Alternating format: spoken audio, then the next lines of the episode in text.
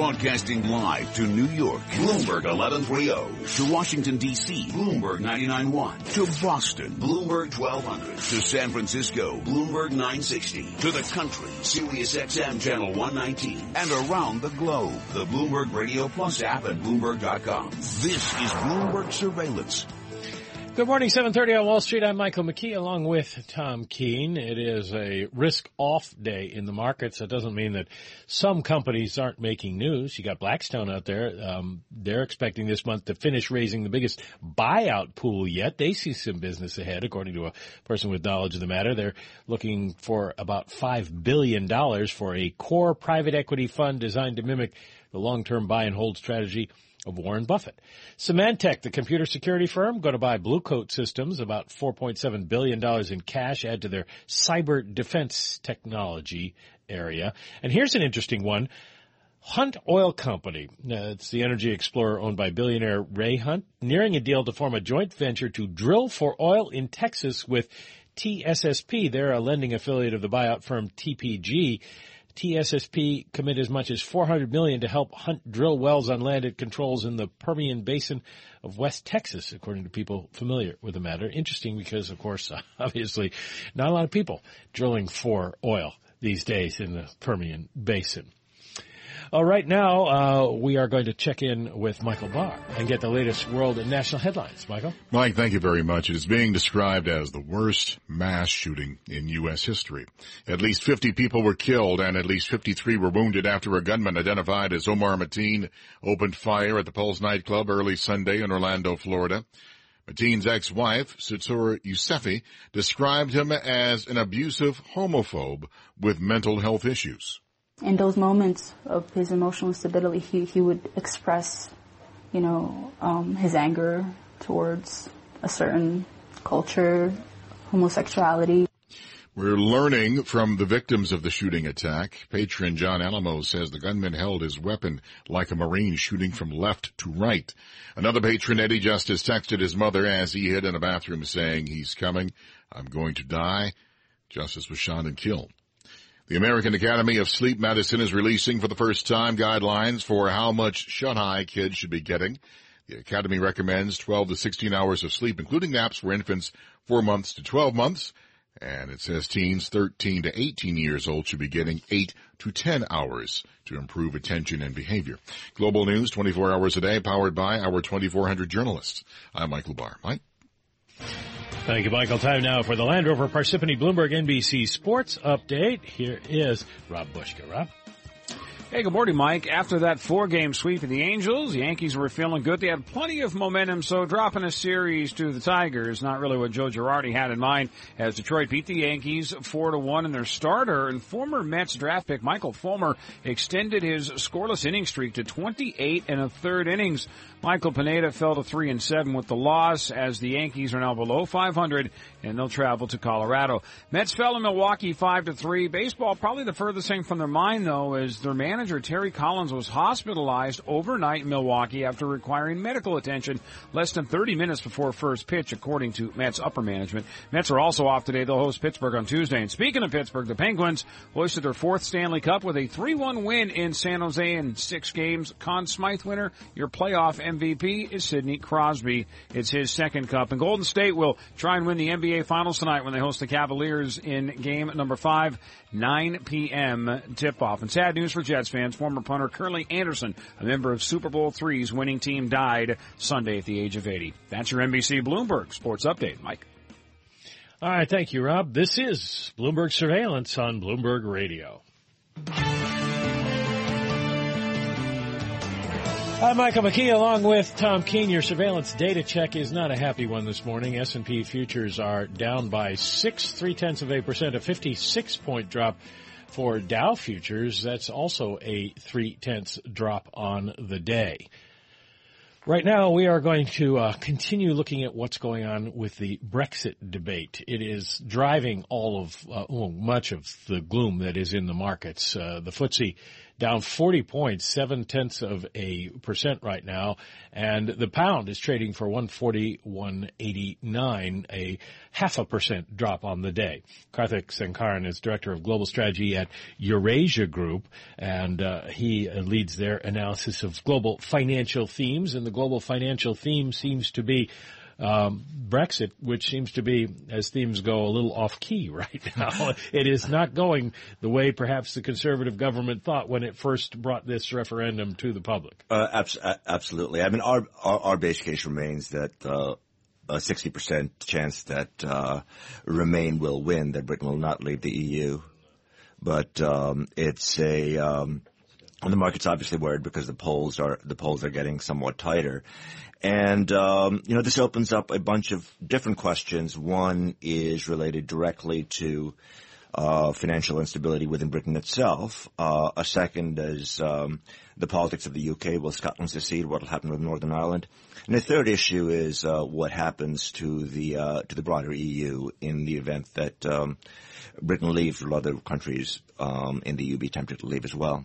Uh, Bloomberg's Simon Kennedy just finished an interview with George Osborne, the Chancellor of the Exchequer. Headlines crossing now. We'll have that interview for you here on Bloomberg Radio uh, very shortly. But uh, the Chancellor says that uh, he does see investor concerns if the UK votes for Brexit. That might be putting it mildly.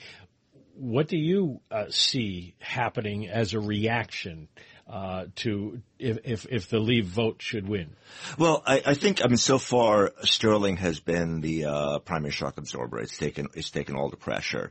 Uh, what's interesting is there has been very little pressure in gilts at all. Um, gilt yields are actually very, uh, very low, and uh, so are um, broader eurozone yields in the context of a deflationary environment. One of the issues here is that it actually makes it it might make it somewhat harder uh, to make the case that catastrophe will ensue if uh, if Britain were to leave, as long as all the pressure is on the pound and not on and not on gilts, um, which then translates into higher mortgage mortgage rates for people, and that might actually be something more emotive that gets them to uh, to, to, the polls.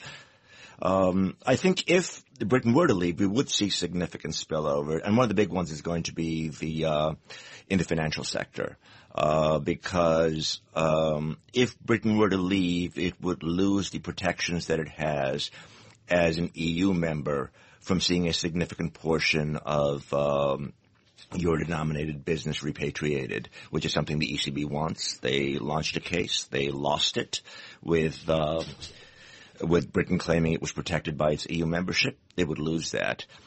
So uh, I think that's kind of the the in economic terms that's that's that's a big place to look, and that would be significant because finance is a large sector of the UK economy, a significant portion of uh, of exports, uh, accounts for uh, London's standing as a probably yeah. the preeminent financial center in the world. Well, that is something that uh, Chancellor Osborne mentioned in uh, the interview with uh, Simon. He says that they don't want to risk the financial services single market, and he says a couple more headlines: Britain would be permanently poorer after Brexit if uh, indeed the UK were to vote that way. And he calls on investors concerned about Brexit to speak up. He says this is not the moment for business to sit it out. Uh, he says he's confident the UK will vote to stay in the EU. You say, say that's your base case. But when you look at the polls that we have seen over the last couple of days, what gives you that confidence? Well, I mean, we still think that uh, ultimately um, the desire to be safe and inertia, uh, and inertia will win. Um, you know, it's, it's all, one of the reasons this is tough is because there are two social science principles at work. One is that people prefer safety. The other is that angry people show up to vote. And, uh, depending on which one of those, uh, issues dominates on any, you know, on the, on the actual voting day, um, that's why we are as close as we are, even though we think the economic case is incredibly strong. It's just that there are other factors that are influencing people and that are actually making them um, more, perhaps more likely to turn out. What happens uh, on the continent if they vote to leave? Uh, I, there's a widespread fear that uh, you will have other people tempted to do the same. Um, and that may actually uh, be reflected in markets. Now, one thing to keep in mind is that uh, for Britain to exit would actually be somewhat easier. We think it would be painful. There would be consequences. But Britain is not in the euro. It's not in Schengen, and it is a net contributor to the EU budget. There really aren't that many other countries that meet all of those criteria. Uh, so an unwind would be significantly more difficult for just about anybody else. But that doesn't mean that um, some some populist parties might not be tempted to ask for a referendum. Um, and one of the interesting things is that the actual, I mean, obviously in financial market terms, what people worry about is the euro. Right. Well, we'll continue the discussion here. Uh, we're speaking with Eurasia Group analyst uh, Karthik Sanarakan on uh, Sanakaran, excuse me, on Brexit and China. I'm stumbling over my words as I as I look up what, to see where the pound is. That's called at, doing the at Tom the moment. Keene. Doing the Tom Keene Yes. here. Sanakaran. The pound 141.89 is uh, down, off by about half a percent right now as uh, uh, Mr. Uh, Sanakaran says uh, that is taking the brunt of the concern right now of people about the possibility of a Brexit. Bloomberg Surveillance brought to you by your Tri-State BMW centers. Visit them online at tristatebmw.com. At BMW, they only make one thing, the ultimate driving machine.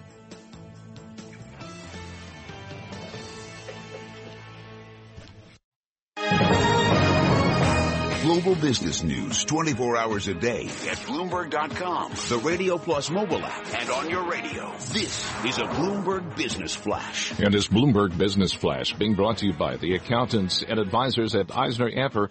Cybersecurity is on the mind of every business leader. Managing cyber risk should be too. Get started with a cyber risk assessment. Learn more EisnerAmper.com slash cyber risk. Uh, definite uh, risk-off feeling to the market today. Uh, global stocks down for a third day. British pound at an eight-week low while uh, boosting demand for havens such as uh, yen and gold, all because of this growing anxiety with the prospect of the UK exiting the European Union. Also, we have uh, energy companies lower, crude retreating. Bank of America Merrill Lynch saying there's still no reason to turn positive on oil service providers. Uh, NYMEX crude right now down 45 cents a barrel. That's down about nine tenths at 48.62. S&P futures down five. Uh, Dow futures right now 51 points lower. That's down three tenths. The Nasdaq futures down 18. That's down four tenths. The euro 112.73.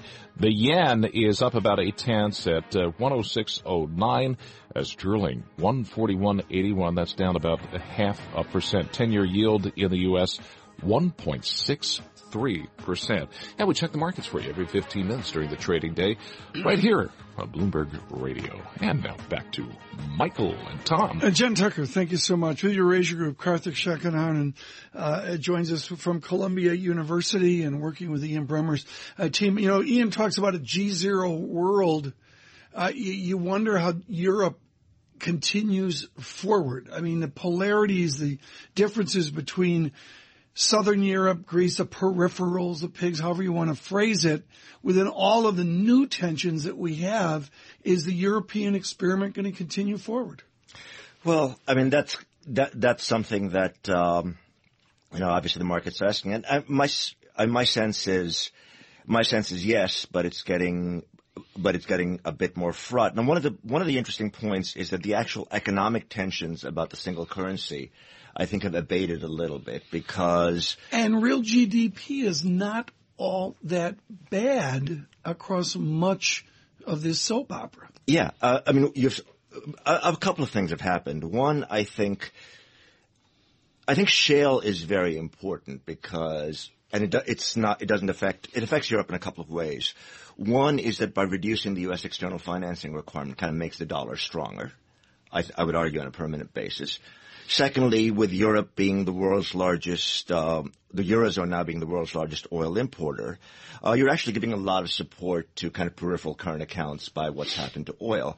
Now, what that means is if you end up with a euro that's 110, let's say, it's actually much more comfortable for everybody inside the eurozone than where Right. we were in 2008. Um, the credit impulse is recovering. I mean, you're seeing, and then obviously after OMT, you're seeing some very positive developments in terms of the spread. Right. Within multiple degrees from Columbia, do you see in your reading evidence that governments can move currencies around? Um, the it's really hard to observe, isn't it? Well, well, the, the New York Fed did a study on this, and they found that you can have instances particularly where you have multilateral intervention that sends a very strong signal. And that mm-hmm. I, I, know you were talking about the Plaza Accord earlier today. Um, and you've, there, there, have been pretty visible turning points, um, or at least things that, that signal a, uh, that signal a change in trend. 1985 Plaza, 1987 Louvre, 1998 dollar yen. So, but you need to have everybody on board. Um, single countries find it much harder to do. I mean, Mike, you wonder with dollar yen, we had a 105 handle earlier this morning. Where is that mark? Well, you got you got to uh, say at some point um, the all of this risk aversion is very bad news for some countries like Japan. Yeah, yeah, and I mean, I think you know the pro- one of Japan's problems here is that they were told by the G7 and by Jack Lew that what was happening was not disorderly. Uh, which kind of potentially reduces the amount of support that they may get from the United States where they choose to do something. And that, but that feeds back into a larger political context of tr- of trade, of uh, of populism, um, going into an election year where trade is a is a hot button issue. So, and it all kind of feeds back on itself. Well, what's the, uh, the, the the best case scenario? We've talked a lot about the worst case scenario, but what's the best case scenario coming out of uh, the vote next week? Uh, that they, um, you know, from the market's point of view, that that the that that that the Bremain camp wins. Um, you know, the market will breathe a sigh of the market will breathe a sigh of relief. I still think that raises some longer term questions about. Um, about about the EU, one of the, one of the points we argued in the piece we wrote um, in February March, which I think still holds, is one question you have is, are the concessions made to Britain, specifically the acceptance of the EU as a multi-currency area, and kind of backtracking on this idea of ever closer union, does it become something, a poll around people who are, who are opposed to sovereignty pooling can then gather because if the Brits got this, why do we have to sign up to more? And that would be problematic because even with the somewhat more favorable economic backdrop, I think the consensus is right that you do need more sovereignty pooling to make the eurozone actually a going concern. Um, you do need something more in the, you know, whether it's um, moving towards common deposit insurance, moving towards something more like common provision of cyclical stabilizers. You need all that. And does it get harder to do once you've told Cameron, you can have all these things, just stay? Does he get uh, any more out of this if if they stay, or is is the negotiation done? Um, the EU maintains that the negotiation is uh, that the negotiation is done. Uh, the problem is, um, in some ways, uh, Euroscepticism is so strongly entrenched within the UK, particularly within the Conservative Party. Uh, one of the questions that we have is if you do require treaty change to do some of these other things to stabilize uh, the eurozone economy, um, it has to happen through the treaty apparatus, and treaties have to be treaty change. It needs to be unanimous. so, what will the British ask for next time? I mean, Cameron got this much. Let's say you have another uh, conservative prime minister who wants somewhat more. Um, I think you know that's not what people are going to be thinking about on June 24th if. Mm-hmm. Um, you know, if, if Bremain wins, but it's a question for us going forward. I just got a brilliant tweet, and I, I the, uh, the gentleman I believe is in the United Kingdom. He said, "Please stop calling it helicopter money." Which is maybe the most sensible thing I've heard today. It's not helicopter money.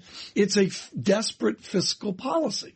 And I don't mean desperate editorially, but we haven't seen this before ever, have we? In uh, your reading of history, have we seen an alternative fiscal policy before?